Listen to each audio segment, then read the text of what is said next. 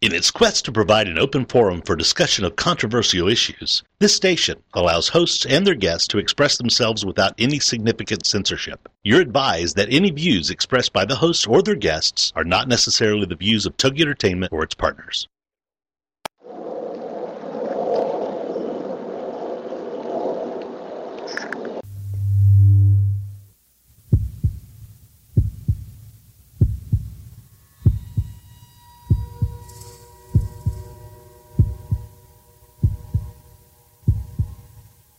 Come with us on a journey into the unknown, the unexplained, and the unbelievable.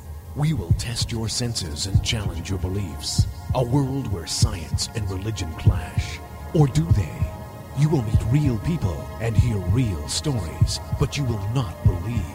You will witness strange sights and hear strange sounds, but you will not believe. This is the New England Ghost Project. Welcome to the nightmare. Good evening, everyone, and welcome to another edition of Ghost Chronicles. Ne- nope, not Next Generation International. I am Ron Kolek, your host, the gatekeeper to the realm of the unknown, the unexplained, and the unbelievable, the New England's own Van Helsing. With me oh, are the tumbleweeds. What? What? Do I hear? Hello? I do hear someone. Hello? Hi, Ron. How are you doing? Good. Excellent. I've literally just just dived in the door from the publishers. I've just managed to get you just in time.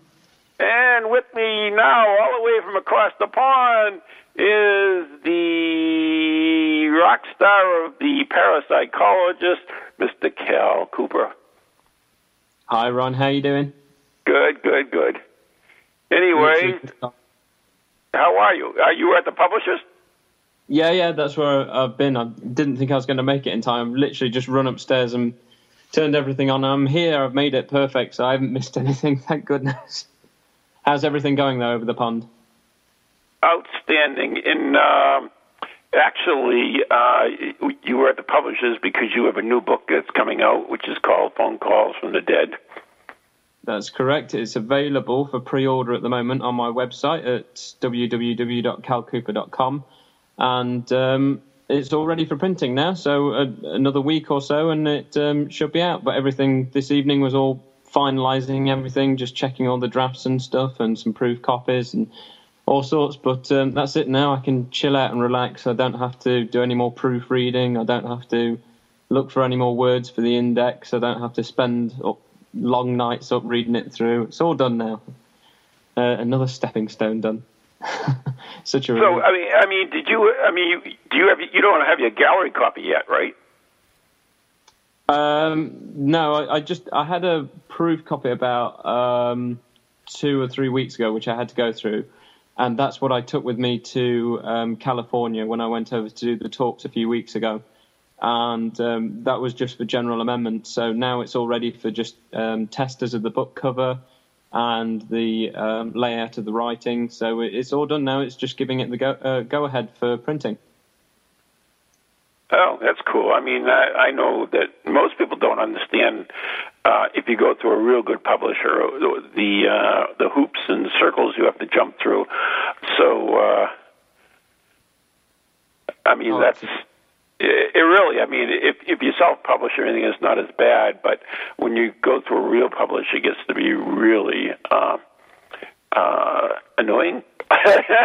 Well, I think there's there's pros and cons to both because I suppose if you're with um, a, a big company publisher, they'll give you an editor and everything that they make sure that there's no errors or the wording flows. I mean, when you're self-publishing, you have to you have to check that all yourself. So. Um, you know, I've read through my book a hundred times over, so um, I'm bored to death of it already. I just hope that people that buy it will be more interested because they'll be reading it for the first time. But you know, I know who's, I know been- somebody who's dying to read it, and she's on the line with us now. She is my co-host from Ghost Chronicles uh, Next Generation and the Blom Bombshell Kerrigan. Well, Oh, hello. How are you? I'm fine, thank you. How are you? Um, excellent. Uh, Now, now, have, have you ever spoken to Cal before? No, I have not. It's great to meet you, Cal. Oh no, I think didn't I come on um, Ghost Chronicles Inter- International before? I mean, Ghost Chronicles on a Wednesday. I'm sure I stayed up one night to come on it. You did? I must have done. Yeah, I think Was I it? did. And that Was was, it me- talking about was it me or the dead as well. Maureen? no, it wasn't Maureen. Cal was Cal wasn't around when Maureen was there. Ah, okay. Oh, okay. Well, it's, it's just thought- my it's my early Alzheimer's. That's all. Yeah, anyway, she is dying to meet the uh, the uh, rock star parapsychologist when you come over here in July. That's, I do know that. Oh, Absolutely. excellent. And and and Cal will have his his books with him, right, Cal? Oh, absolutely. I'll bring some over. I'm really looking forward to this um, this conference and some of the investigations already. Um, what sort of things have we got lined up, Ron? If we can tell some of It, the actually, about it's an event. It's not a conference. Uh, it, Well, I, I keep on being told it's a sort of conference event. I'll stick in my head it's a conference. okay, it's, it's, an event. It's an We- event. It's an event. it's an event. Something Conference. something way beyond anybody could comprehend, actually. But we have, we have a great lineup, in, uh, which is going to be cool. And in fact, Ann will be presenting. Uh, she will be doing a uh, a workshop on um, cemetery tripping. Cemeteries. Yes. Yeah, Yes. yeah. My favorite place in the whole world. Cemetery. cemetery. Yeah. My home away from home. And, and when Cal comes over here, what we're going to do is we're going to try to get a telephone call from the dead. When we we're going to go to a cemetery with a dead telephone and see if we can talk to someone. Oh, excellent. That'd be interesting. really? You- that, that, that reminds me of. Did you ever see the? Um, oh, hang on. Did you ever see the old book cover to Phone Calls from the Dead? Um, one No. of them was a. It was a cross on a gravestone, and in the background you could see a load of um, telephone poles with all the telephone wires on it. And the, the gravestone that was across, the wires came down and hit the gravestone and comes up as though the cables are going down into the grave. It was really, it's really cool book cover. I thought that was brilliant for ages, and I, I wanted to do something like that. But then I looked at it and I thought, no, it's it's too dated, it's too seventies. So I've I've kind of with this new book cover, which no one's seen yet, for Telephone Right. Calls from the Dead. It's got this kind of new paranormally vibe to it, and I think people will like it. It's all Wait very no one's seen it. What are, what are we looking at when we go online and see the, the book cover? Oh no, that's that's not it. That was an original design, and then when I took it to California, I I just started to kind of play with the idea a bit more, and I showed it to people, and then I sort of ummed and ahed, and I, I've taken it a bit further. So, the book cover you're seeing online isn't the actual book cover. It's just um, one that I had in mind, and we were going to go ahead with it. I just changed my mind, so I redesigned it. So, the book cover you're going to get when you order it, it'll be a surprise. Oh, there you go. There you go. Oh, well, Is I there- love that old one. The old one Oh. sounds awesome. A- A- Oh. Ann, actually, Ann actually has a question. She's curious about the book. She wants to know if it has a centerfold in it.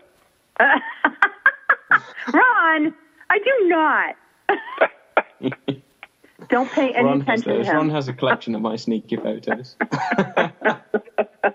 Any, anyways, we're supposed to have a- anthropologist uh, Jack Hunter on. I, I wonder if we have him uh, anywhere. And nope, I just see that uh, he is still offline. So, Uh-oh. Jack, if you're, if you're out there listening, get online so that we can uh, add you to this collection of uh, merriment that's going on here. oh no. oh, So- goodness. Anyways, Cal, I mean, you're coming over here, and and and I keep saying this because it seems to us that the the, the British seem so pragmatic. They seem so uh, naysay. I mean, uh, uh, it's going to be a whole new world for you over here. Uh, you know, the Americans are much more open. They're much more, uh, I don't know. I'm not going to say smarter because I'm not sure about that. Um, but it, it, it'll be different for you, I think. Well, I, I don't know. I mean, I, I experienced a bit of it in Southern California. The audience that I went to speak to was um, about a- there was about hundred people there or so, and afterwards they all came up and spoke to me. And um, at the end of the talk, they all gave um, various um, comments on experiences that they'd had in hospitals or personal experiences when losing family members. And then uh, they also spoke to me about when they went to visit mediums and had readings and stuff. And some of them were no different to the experiences that you have over here in the UK. It's just when I came to kind of offering rational explanations for various phenomena that they were quite open to some of the things that I was bringing up because I don't think I was too harsh in the way I said it. I didn't say, oh, you know, everyone's hallucinating these things. We can't prove the paranormal. It's more likely just psychological. No, I, kind of showed everyone each case in its context and said, look, after reviewing all the possible explanations, these ones just seem to fit into place. And I'm sure you guys can see it too, you know, and I presented it on the slide so everyone could see the steps I'd gone through. And then I presented the cases that didn't seem to actually present rational explanations. And I said, mm-hmm. I'm open to saying that this might be something because I can't apply rational explanations to it. I can only apply paranormal theories that we're familiar with. So, um, you know, I, I, don't think the US will be that um, too far different from the UK. It's just when we come to some of the haunting stuff, which I look forward to getting involved in. You know, your buildings are slightly different to ours. You know, we've had this debate mm. before between stone and um, wood, and also the fact that your country is bigger, so you've got more haunted locations spread out over a distance than we have. This is. And I think, I mean, think about the history you have. I mean, the history in England and, and you know throughout the UK. I mean, compared with here, I mean, we're kind of babies. I think babies, babies. compared to the history in in in the UK. Whatever. Yeah, yeah. Hundred, you know, Whatever. yeah, absolutely. Uh, some people did mention that you know um, they can't claim fame to having um, a, a, pub over in the or a bar in the USA that's from the 1500s or anything like that. But we've right. got that over here. I mean, in Nottingham, where I'm from, we've got places like um, the Trip to Jerusalem and the Salutation Inn.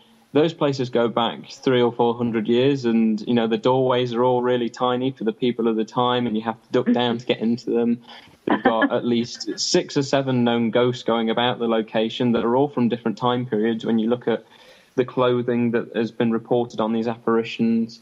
And um, the, the, brickwork is just old, but it, it's structurally sound and it's fantastic. The buildings look beautiful, but they're so atmospheric at the same time because they've stayed sort of in this constant time period while all other buildings around them, the modern buildings, are kind of like uh, swamped them really. But we have got these perfect little patches of history here and there up and down the UK that have got renowned hauntings in them. But we've got plenty of modern buildings too that have hauntings as well, as I'm sure you guys have.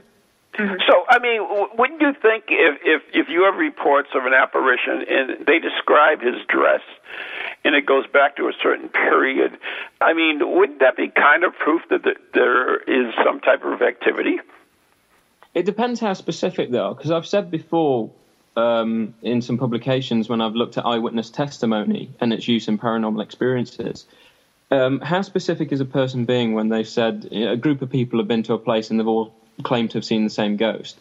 And in one particular location that I investigated, everyone was saying, yeah, there's a man and he walks through the main hallway and he goes through the back door and out through the garden wall and he's dressed in typical Victorian clothing. What's typical Victorian clothing? Exactly. Yeah. You know, that was right. it. They wouldn't take it any further. They wouldn't say what was on the top. Was he wearing a hat? What were the trousers like? What were the shoes like? Did he have um, any distinctive markings on his face? Did he have facial hair? Didn't he? Was he wearing glasses? None of that. It was just he's a sort of six foot tall guy and he's wearing typical Victorian clothing. That's not helpful. Uh, even if a group of people say it, it's not helpful, it's not specific enough.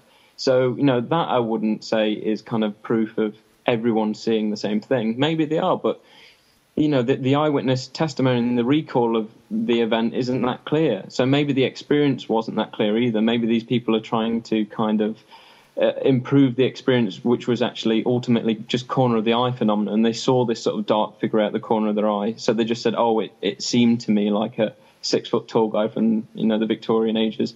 You know, you've, you've got to be more specific with these. And there's loads of cases where people have seen these apparitions full on, and they can tell you what this lady in a white dress was wearing, and she got beautiful flower patterns down each shoulder of the dress, and there was frills at cuffs, and she had these beautiful silver buttons going down, and everyone's seen her wearing this red belt as well. You know, um, some people can be very specific with those things, and there's others that aren't. So you have to be wary of the ones where you have numerous people seeing the ghost, but you know, it, at the end of the day, it's coming out as a black figure and mm-hmm. um, they're saying it's typical Victorian clothing. That it doesn't help.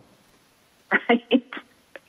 you know what was interesting is that we did an investigation uh, two or three weeks ago uh, with Maureen, who's a trance channeler, and uh, we went to this place, and and she trance channeled this uh, fella, uh, a sailor, as it turns out. But um, it, it was interesting because in, in all the years I've worked with, this is the first time I've really seen this happen. Is that when the spirit was in her body and he was there talking or whatever he was doing, all of a sudden he kind of like she had a jacket on. She, he kind of like pulled over his jacket and kind of like, you know, what the hell are these?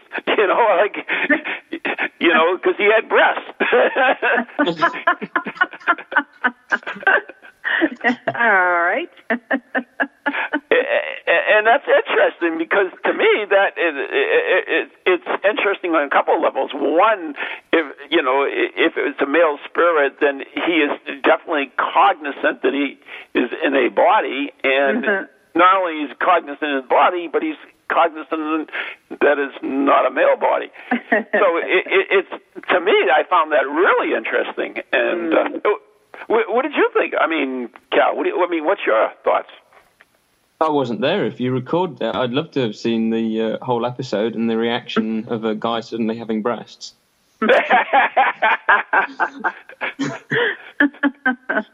I mean, uh, uh, you know, what what was your impression of it? You, you, guys were there. You can only tell me about it. I mean, how many people were there? What did they all think? Did everyone find it humorous, or was it more so dramatic, or what? I found it interesting, uh, you know, and uh, I guess that's the only word I use for is interesting because I had never seen that happen before. Uh, she's trance-channeled a lot of people, and uh, a lot of times uh, they seem to be more.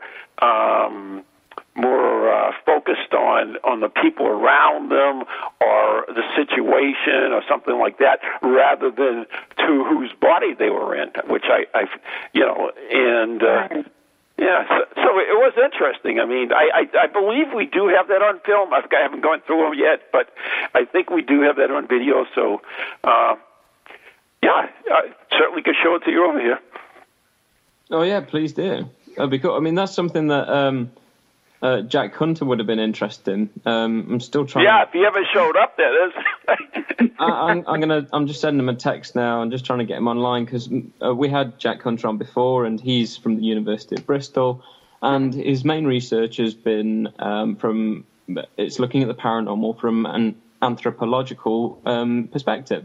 So, in effect, it's para anthropology. And the main thing he's been doing is going along to a place called the Bristol Spirit Lodge, which is a place where several mediums within the Bristol area have gathered to actually go and conduct seances yeah. and um, look into the history of um, spirit communication. And Jack has gone along, and instead of like the parapsychologist does, and stand on the outside of the seance and acts as an observer, looking for the psychological interaction and the natural explanations for the events, the anthropologist, Jack, has gone in and sat in the circle and joined in to actually experience the whole event for himself and actually get into this um, this psychological experience, or what we might call also a transpersonal experience, actually going along with it just to see what the experience is. And you know, he's had things of his arms sort of becoming possessed and moving about. And um, yeah, my you know, my arms were possessed one time when I got slapped. So yeah, I bet. but him seeing him seeing something like a medium becoming possessed by um, a guy and realizing they've got a breast hit, I think he would have found that quite funny.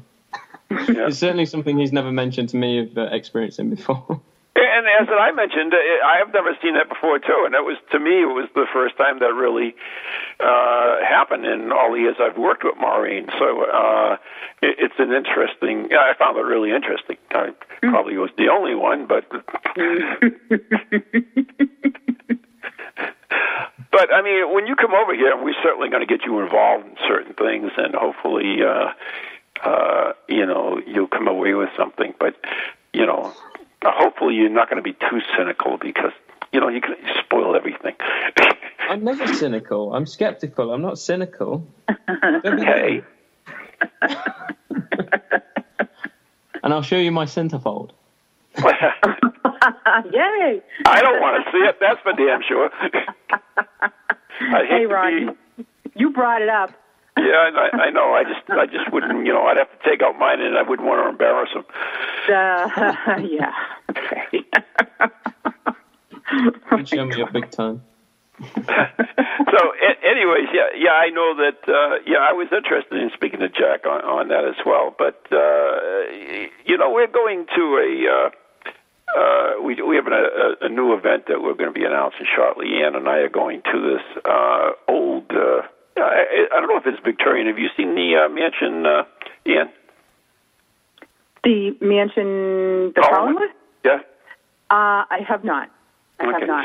It's I it's don't it's know an old. I'm not if it's sure if it's Victorian or not, but it, but the interesting thing about it, it's not. It's done in a dark shadows motif, which means it's all Victorian inside with you know really dark stuff because uh, dark shadows for the, for those who don't know is a. Uh, a was a soap opera when I was a young kid, and um, it, it was about vampires and werewolves and stuff like that. And and the interesting thing is a lot of the material inside this mansion as well is is antique. So it, it's kind of interesting. There'll be a lot of different energy in there.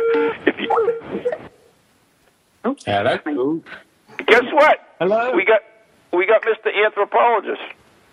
Hi. Yay! So, um, Yeah. guys, here we have um, Jack Hunter with us finally. Um, Jack, we were just discussing um, a, a brilliant case. Um, guys, c- could you explain again the, about the uh, short possession of a guy again and explain it to Jack?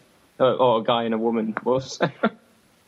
Well, yeah, basically, I, I did an investigation uh, about two or three weeks ago, and I work with a trance medium. And, and for those who don't know the trance medium, that's basically the Whoopi Goldberg character in the film Ghost, and that's when a spirit actually comes into the body and uses the body of the the medium. And the uh, uh, medium basically, if it's a deep trance, will step back, and and the the spirit actually. Uh, inhabits the body. But anyways, uh, for the first time in working with her in many many years, uh, she began to trance channel a uh, sailor, and all of a sudden he she had a jacket on, he she whatever, uh, and he opened it up, and then he kind of realized for the first time that he had breasts. So he, he was uh, a little perplexed, I guess you would say. Um, so it, it it was really interesting because all the years working with her, it's all and the spirit does transchannel. It's always been more concerned about the situation or the people around them or everything rather than the body that it's inhabiting. And uh, I found that really uh, quite interesting, actually. So, what, what's your thoughts, Jack? on on that particular case. Yeah. Well, it sounds it's crazy. Very Wait a minute. interesting. What did, what did you say? So, sounds crazy. Well, no, not crazy, crazy, but interesting, crazy. But I it- was yeah. mentioning. Oh, sorry, Jack. Go on. Sorry, carry on. I was I was mentioning the Bristol Spirit Lodge to everyone just after I first heard about this case about five or ten minutes ago, and I said, I don't think you've ever encountered suddenly having um, breasts or anything like that while you were there. No, I've never encountered anything like that. But I have heard um, things with the spirits coming through, saying that um, it's, it sort of takes them a while to get used to the to being in a physical body again. So I can well imagine you know, coming through the shock of a spirit, finding out that you suddenly got breasts. Right. I mean, you you've never heard of it before, though. No, not no, not like that. No. No, And, and, and, and you know, I mean, uh, Ann, I mean, when you think about it, you're a woman, right? I mean, if you were, I hope so. Uh, it, it- well, I, I wouldn't know, but I mean, I, I just assume. I have, have no clue. I haven't looked at your birth certificate, but uh, Uh, thank what- you. Yeah. Uh, okay. What, what I mean, if you were, if you were the opposite, if you were, wouldn't you think if you were a, a spirit, a, a dead Mm-hmm. woman, and you got into a man's body, would, wouldn't you find that a bit of a shock? oh, I think so. I think it'd be kind of cool. I'm not going to touch that. That wouldn't make. I it might not give. I might not give that back. but uh, yeah, definitely shocking. But I mean, do you really think they're cognizant? You know, um, when they're channeling like that? I mean, well, obviously in this particular case they were, but uh, I don't know. Well, uh, uh, ask Jack because now, Jack, you work with mediums. Uh, have you ever seen a situation similar where where they are cognizant more of their body than the, than the environment or or uh, the situation? I think they are when they come into a body. They they can they basically the way they describe it to me is that they use the uh, the sort of the physical brain of the of the medium. So they must be connected to the nervous system and they must be able to feel the environment around them. Mm-hmm. And a lot of a lot of um, spirits that I've spoken with have said that it just it takes them a little while to adjust to feeling what it's like to have a physical body again. Mm-hmm. So uh, yeah, I think they would be able to feel it. I would think it would be quite a shock. It would be a shock. so, I mean, do you deal with a lot of trance mediums, Jack, in, in your in your research? Yeah, uh, I basically focus with one particular group, and there's two mediums that I've gotten to know pretty well, and uh, they're both trance mediums. They're also working. They're ultimately working towards physical mediumship, which is a, a different thing altogether, but uh, involves trance. But most of the the seances they do are trance seances, which is uh, uh, so, for, for, me, a particularly interesting kind of mediumship. What do you define as a trance medium? Um, I would consider a trance medium a medium who enters into an altered state of consciousness, and then while they're in that altered state of consciousness, um, it's believed that another spirit or uh, another personality takes control of their physical body, and um, in the trance seances, they take control of the physical body and have conversations transmediumship is usually uh, basically your spirits talking through the, through a medium's body. Yeah, there was um, a case of that that I mentioned in my book. I, I, can't believe I didn't think of that earlier when you were talking about, uh, you know, a, a, woman channeling a man and then the man suddenly realizing he was in a, a woman's body. There was one of a guy called, uh, it was just his uh, initials that came up. It was in a, a short pamphlet by Edward um, Coe. Um, called his testimony to life after death, and he spoke about the case of him knowing a medium called L.S. who would channel the spirit of a woman called Barbara. Um, Barbara would take over his body, and then he'd usually perform seances as Barbara. Um, but throughout Edward knowing LS, um, LS at times would be would channel Barbara, and Barbara would come through while uh, in this trance, and Barbara would then telephone people and talk to people through the telephone about spirits that bar. All right, we're going to have to talk to that when we come back from the break because we're going to have to take a break right now. And uh, that's way too much for me. And thank you so much for dropping by and uh, filling in for old Jack while he was out there doing whatever Jack does. And. Uh, We'll see welcome. you. Uh, we'll see you tomorrow night. So, anyways, you're listen to the Ghost Chronicles International with uh, Cal Cooper and Ron Kolek and our special guest Jack Hunter, and we'll be right back with the following messages on TogiNet, Pararex, Ghost Channel Beyond. Welcome to TogiNet, radio with a cutting edge.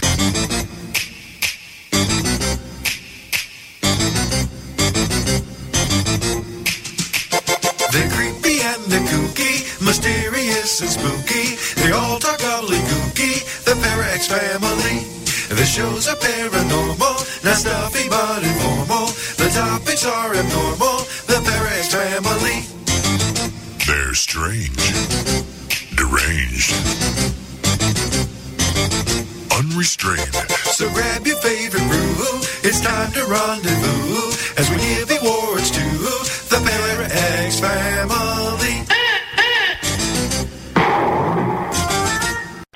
6427. All right. Hi, I'm Ron Kolek, author and lead investigator of the New England Ghost Project, New England's own Van Helsing. And I'm Ann Kerrigan, the blonde bombshell, and I'm the lead investigator of East Bridgewater's Most Haunted. And we'd like to invite you to tune in Ghost Chronicles The Next Generation every Wednesday night at 7 p.m. Eastern Standard Time on www.toginet.com. So, so Ann, what are they going to hear on this stupid show? What are they going to hear? They are going to hear things that they can't believe are happening. Like uh, Beyond Bizarre. And cemetery tripping. Oh, that's your deal, right? Absolutely. Yeah, one of these days you're going to get uh, so scared of one of these cemetery tripping things that uh, you'll I'll have to get a new co-host. I am brave beyond belief. Yeah, we'll see. scares me. So, anyways, if you're bored and you got nothing to do on Wednesday night, tune in to Ghost Chronicles Next Generation with Ann and Ron. See you then.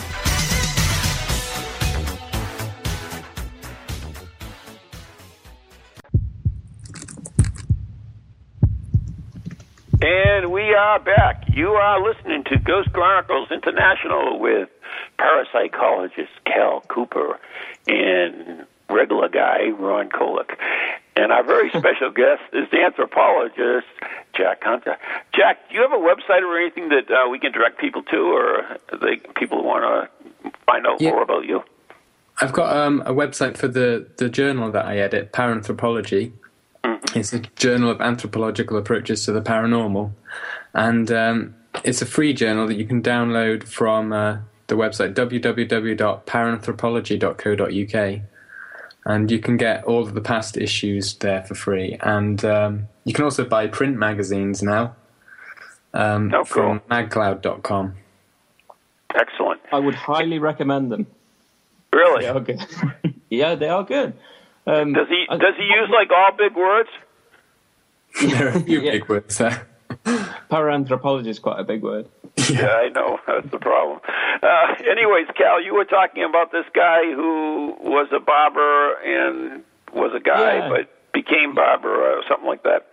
Yeah, I was trying to look for cases that, um, in the history of telephonic communication, hadn't really been mentioned before, and I I found these through Rogo's files and also um, just going through old paranormal pamphlets and stuff like that, just odd, odd bits of books and all sorts that you come across that people have tossed to one side and forgotten about. And the the pamphlet by Edward Cope um, had got this chapter on called Mysterious Telephone Calls, and it was about a psychic called LS contacting him over the telephone and then channeling or, or, or going into the trance and becoming Barbara, his spirit guide, or um, whoever Barbara was. It wasn't made clear, but Barbara would ring people and then tell these people about what the dead are wanting to pass on to them, but over the telephone. So Oh, wow. it's like what we have now when you have a psychic reading over the telephone. You pay for the privilege, but LS and Barbara were doing this freely with friends of theirs, and everything they passed on was quite accurate um, about friends and family that had passed on. There was um, even a point where Edward had a seance with LS and Barbara, and they invited three priests over and some friends. And one of the priests during the seance lit a bunch of matches and got thrown into his seat. And then Edward Cope commented that he had to check on the medium afterwards because he'd known and witnessed two such cases where if you surprise the medium in the middle of a seance and kind of return their their own spirit back into the body, you could kill them. And he'd seen two such cases where it had killed them, which I thought was quite dramatic. And you know, Oh, wow. I'm not sure whether That's true or not. But Jack, what's your take on something like that? I've never heard of it um, of killing someone. That's a bit extreme, I think as I, in my experience. Harsh speaking to, anyways, you know. But um, there's definitely like the mediums that I've I've worked with. Um, if they are woken out of their trance unexpectedly, then they have, uh, you know, they're, they're they're not prepared for it, and they uh, have some negative uh, side effects. Um, a lot of the time, they claim to feel sort of nauseous, or and they're particular, particularly sensitive to light and, and loud sounds after the trance. But um, I've never actually seen because they're always very careful not to, to accidentally wake the medium out of the trance, and I've never actually seen it happening. Um, but Yeah. I I wouldn't have thought it would kill them. Jack, let me mean- ask you this: Have you ever have you ever witnessed uh, a medium who has trance-channeled a not so nice spirit, uh, and you Uh, had, that had to be dealt with? No, I haven't. Because uh, most of the time they open up their seances with a sort of a call of intent, which sets the, the general mood for the seance.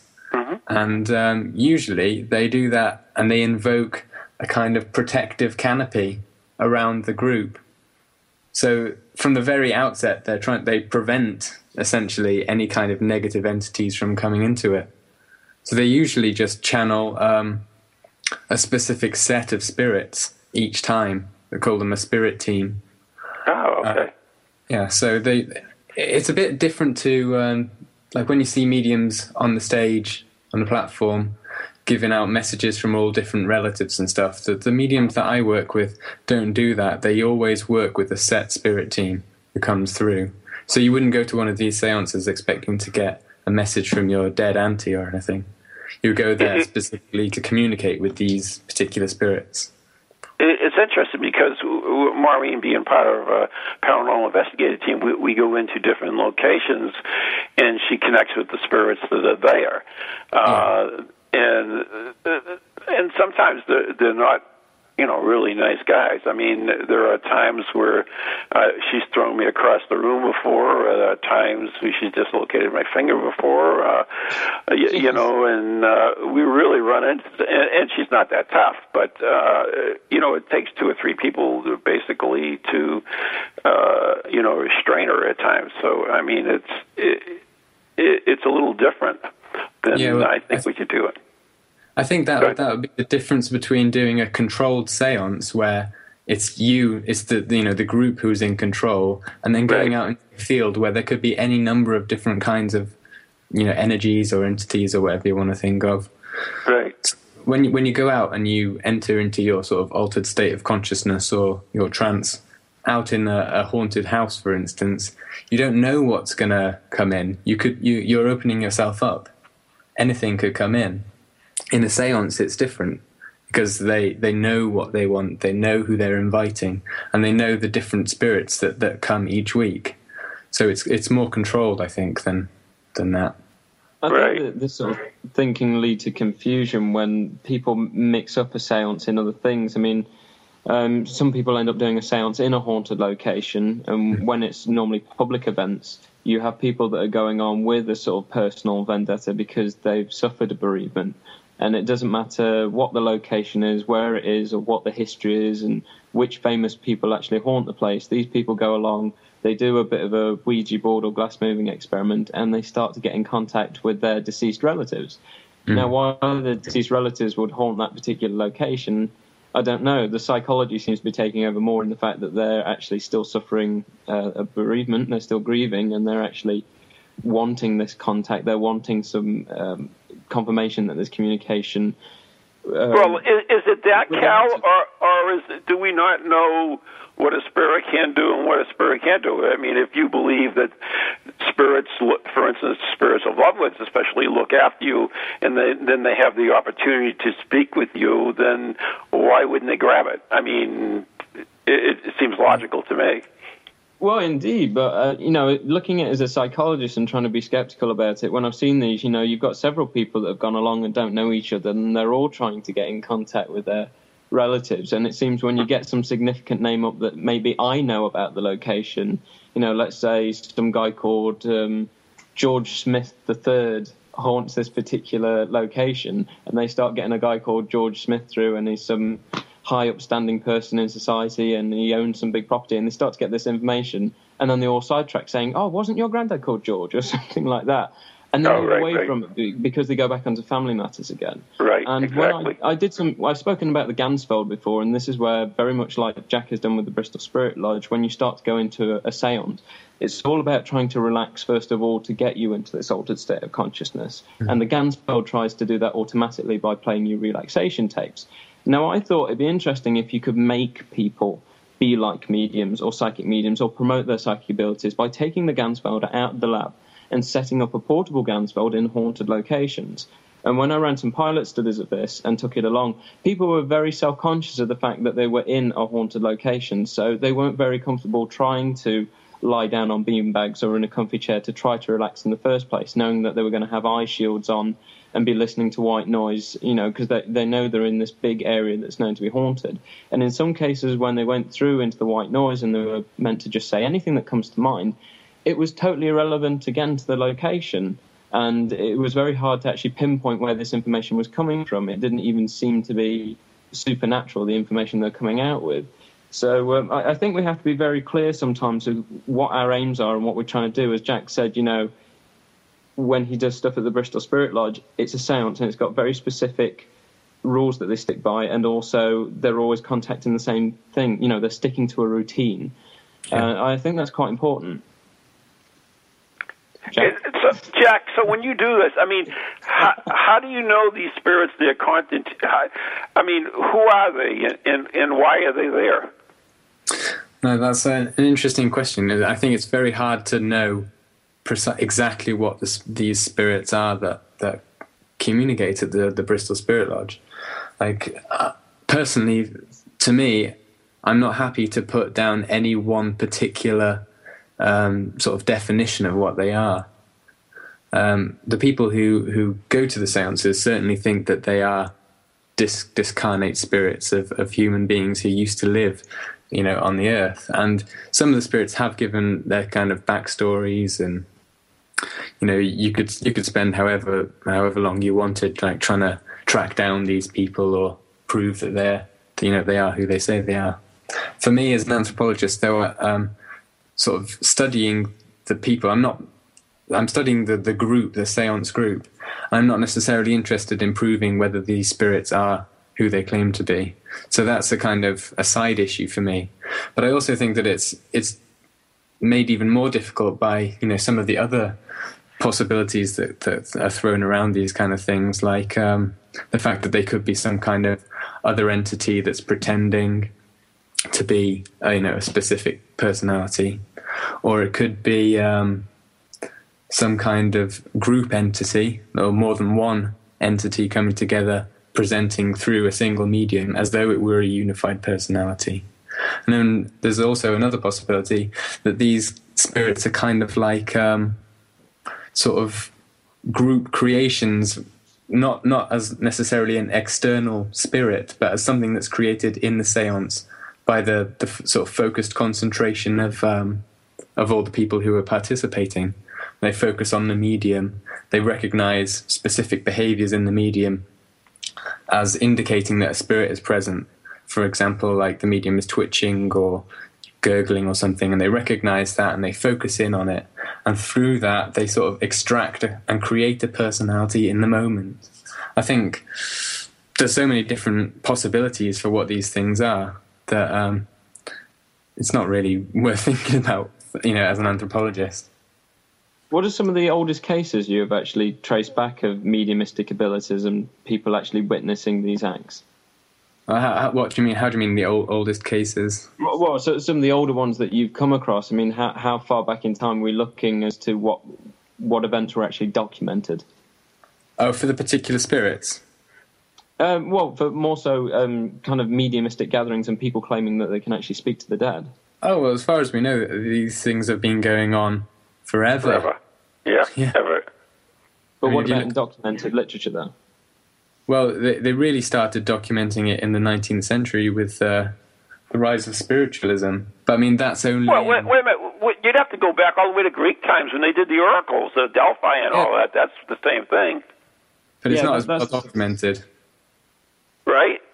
Yeah, but I, I would suggest that it is the same thing. Yeah. It, it is. It is documented because there, uh, the Greeks wrote about it, and even the Romans wrote about it. Yeah, definitely, they did.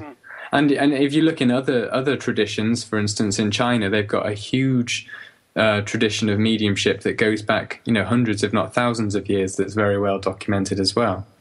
Mm. Just it, it's it's something that that humans have been doing, you know, forever. as far Why, why do we do this? You're an anthropologist. You, is, is it is something that that we need to do? Um, I think it's something that you, know, you can think about it in psychological terms as whether there's something, you know, it's something that we need to do or or whatever. But I think what it is really is is our capacity to have these experiences in the first place. I think there's something that's that's built into us that enables us to have transpersonal experiences, and um, and that's why mediumship traditions have persisted because we can have these experiences. And if we go into sort of uh, specific rituals, thinking about the way rituals have developed, um, they kind of induce tra- transpersonal experiences. So rituals persist because they have positive effects, which are certain experiences. That's that's my perspective on it, anyway. What's your opinion on people that say that it's not good that mediums go about making these claims that they can contact the dead because it's just fooling people, especially in cases where they're actually there's a medium that wants payment for private readings to get in contact with the dead. I mean, do you think this is right, or you know, do you find that you know ultimately it's probably beneficial for the people if they actually want a reading? Um, there's definitely, I'm sure there is a therapeutic angle for thinking about these things. Like if a if a person really does want to get a reading, and they're happy to pay the money to get one, then there's likely to be some kind of therapeutic benefit there. Mm. But um, yeah, I think um, I don't think it happens as frequently as we would like to think. These you know fraudulent mediums, especially not with what I'm interested in with the trance mediumship. So you think that you think there is some validity to it then? Oh yeah, I certainly do. Especially, particularly with the trance mediumship, because um, it, you know from the very the, the very outset you can see that there's a genuine altered state of consciousness going on there. So from that perspective, at the very least, there's something going on. And then when you start to take it seriously and look into it more and more, then it starts to get um, weirder and it starts to hint more at the uh, the paranormal side of things. Is anyone yeah, what do you think? Spirit Lodge, or is it only a, a, select few people? No, anyone can can visit them. Um, you have obviously you have to get in touch and uh, sort of tell them about what your interests are, and you know they want to make sure you're not going to go in there and just ruin it. no, sure no, that's interesting. I'm, oh, sorry, Jack. Go on. That's okay. Carry on. I was just going to say, I'm, I'm tempted next time that you actually plan to go to the Spirit Lodge. I would actually be interested to come along and actually see them working and actually get involved to actually see some of these experiences that people have been. Mm, been yeah, I'm sure we could, we could work something out. That would yeah, be great. Be awesome. Yeah. Yeah, definitely. And then you, you can you report so- back. Oh, sorry, sorry, uh, Ron, go on then you can report back and and you know is is basically an outsider. I mean, Jack has been working with them for quite a while now, and so you as an outsider and a bit of a I won't say cynical, uh, skeptical, uh, then you know it'd be interesting to see your thoughts on it or hear your thoughts on it. It would be well, interesting. Jack, Jack's presented um, quite a few talks before on um, different areas of mediumship throughout the world and people going into trances, even the psychedelic aspect. But he has also specifically done presentations on the Bristol Spirit Lodge before and shown us photographs of some of the things that happened in it. And and some of them were bizarre. Didn't you show a photograph once of some guy sat in a chair that uh, didn't he have rope around him or something? He like did, that? yeah. That was, was that, uh, that was uh, the the sort of aftermath of a, a physical mediumship demonstration. And uh, at the end of the seance, um, the medium came out of his trance and found that he was all sort of tangled in ropes that had been left in the room for the seance for the spirits to play with during the seance. And uh, yeah, that's what that picture was. And he was um, the medium was drinking a can of Red Bull. uh-huh. I remember, I remember he had a can of something in it. yeah. So, I mean, what what is the definition? excuse me. Uh, what is the definition of a physical medium? Yes, uh, so that we're on the same page. A good definition of a physical medium, I think, is um, one a medium who uses kind of like what what they think of as as energies or ectoplasm to uh, produce kind of physical effects. So um, tables levitating and trumpets flying around, and obviously. Oh, okay yeah. alleged materialization of spirits as well, which is obviously a bit different from trance mediumship because in a trance seance, the spirit doesn't actually materialize, it communicates through the body of the medium. I, I was going to ask you that have you ever had a case where you've had both as a phenomenon at the same time? Or both trance and physical mediumship? Correct. Yeah, yeah, of course. Um, because during physical mediumship, the, the medium is also thought to be in a trance. So you know, if you if you go back and look at the uh, the old psychical research literature on, on, physical mediums, the mediums will have been in a trance while these physical phenomena were alleged to occur. At least in most cases, I think Daniel Dunglas Home didn't go into a trance when the phenomena were, were occurring, which is but he was a particularly unusual case. But he did also do trance mediumship. That's kind of like um, I, I was only reminded of the rope when I, I, was kind of thinking in my head going back through your talks, but it reminds me of Rudi Schneider as well. Mm-hmm. Um, he was usually placed in the corner of the room and he'd be tied to the chair and yeah. have rope around his arms that Harry Price had inspected. And sometimes they, they would put a curtain around him. But yeah. some people would report that as soon as the seance started, the curtain would move itself back so you could see full view Rudy sat there with his arms fixed down while objects were flying about the room, baskets and pennies and yeah, uh, and so on. So, like like with the case that of that guy that was tied up uh, in the photograph that you showed us, were the people in the room at the time that actually saw any anything happen, or was it in low lighting? I mean, what was it? Was in of... in pitch darkness, which makes the whole thing that that much more dubious. Uh, but um, you know, that's yeah, just but it's great, great atmosphere, though. It's a great atmosphere, and um, like I said, as an anthropologist, it's not my job to go in there and prove whether what's happening is genuinely paranormal or not. Right. I'm going in there to observe what these people do. Yeah. And I have to interpret it from a different perspective. Yeah. I, I you know, I think that would be really interesting to do. Uh, in an investigation uh, where you know you had an anthropologist like you, Jack, and there aren't that many that study the paranormal, and mm-hmm. and perhaps a parapsychologist like Cal, and then then a uh, a medium as well that uh, that goes into haunted locations, not a seance one, and you know they have this this little. Uh, interrelationship. It would be interesting to see uh, the results and and how each felt about the same situation.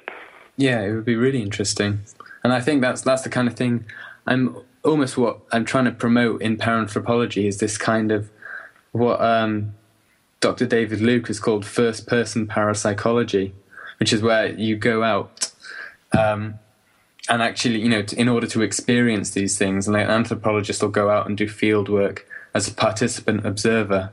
And I think uh, a lot of parapsychology could benefit from taking that kind of participant approach. I mean, what do you think about that, Cal? Well, I mentioned this last week with, with Steve because he was um, talking about parapsychologists and the, the, separation between them and the ghost hunters, and more ghost hunters spending time at haunted locations while parapsychologists are in the lab. And I, I tried to put my foot in the door a little bit because I know Steve uh, likes to kind of uh, wind me up about parapsychologists and some of us. But I said, no, there, there are some of us that still go out to haunted locations. And I do find that looking at spontaneous cases and people's personal accounts and how they felt about them, the transition before and after, you know, that the experience is the important thing for me as a psychologist. And I, I go by doc, what Dr. Rhea White said, and you can gain more from parapsychology by taking an experiential approach mm-hmm. and then taking it to the laboratory. And this is what paranormal research is all about. The very basics you can do as research is observation and documentation. And by observing and documenting how the phenomena occurs in the first place in the real world setting and what people's experiences of the phenomena are like, only then can we make a suitable transition of that into the lab where we can then start to carry out quantitative analyses as mm-hmm. opposed to the starting, which is more qualitative. And that's why qual and quant uh, methods go hand in hand. You know, everything works together, and I don't think anyone should be stuck in the lab all the time. And at the same time, I don't think people should be just in the field all the time. You've got to have a mixture of any, everything. I totally favour. Um, you know, going along and getting stuck in, you know, going along to seances and joining in. What's it like as a sitter? What's it like, um, you know, interacting with the mediums? What's it like going to a haunted location? And you've got to do that as well as reading the reports and you know making an evaluation.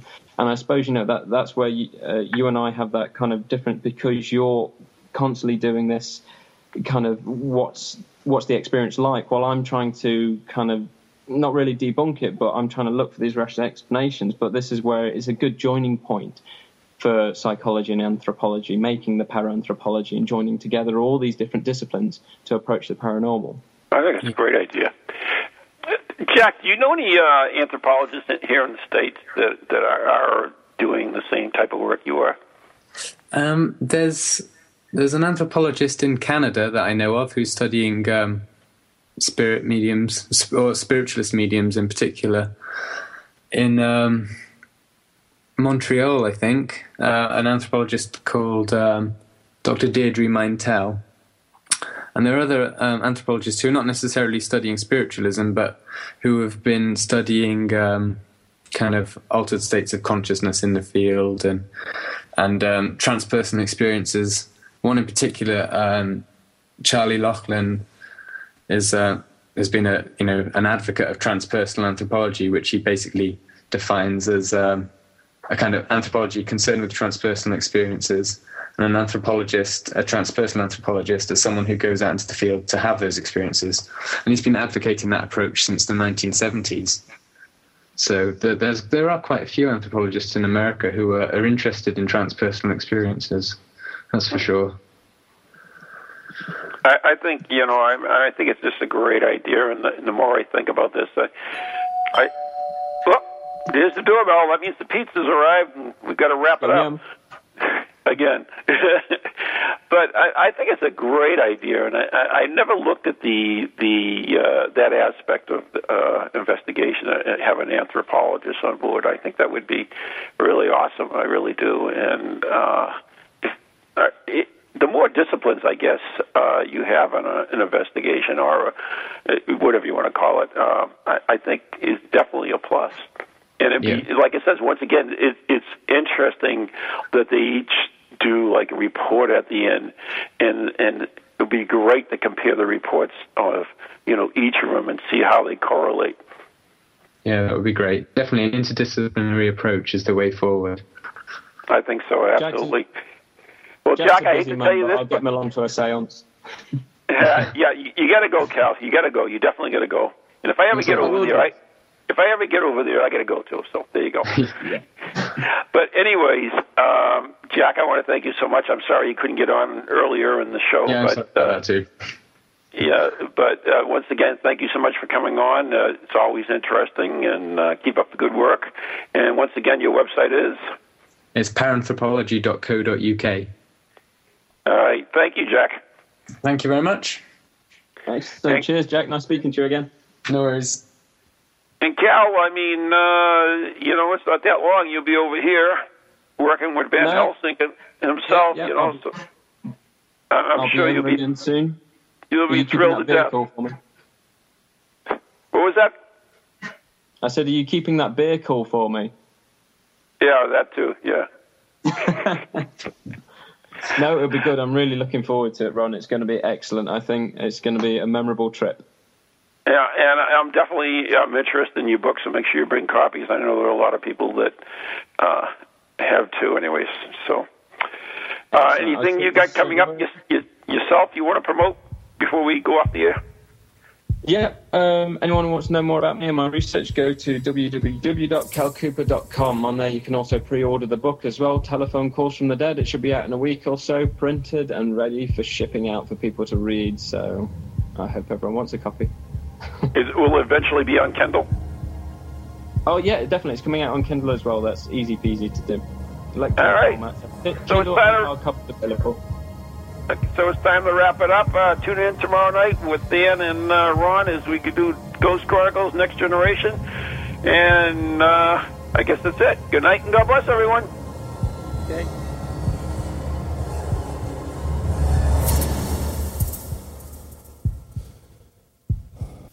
From goalies to ghosties, long-leggedy beasties, and things that go bump in the night.